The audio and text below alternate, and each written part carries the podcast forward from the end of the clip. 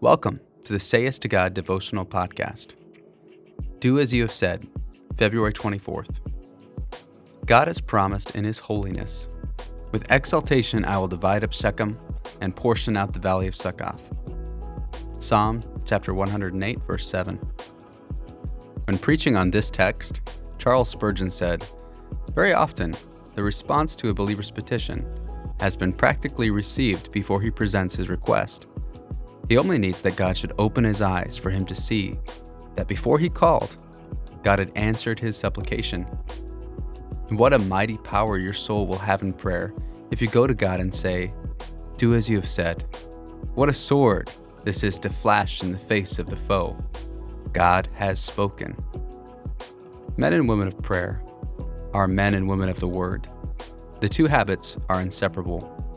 To pray with bold faith requires an understanding of what God has already said He intends to do. Approach the reading and hearing of Scripture with a heart ready to be interrupted. At any moment, the Spirit may say to you, God has spoken, now pray. So here's your next yes to God. How does this passage lead me to pray? Add this question into your quiet time over the next several days and see what God does.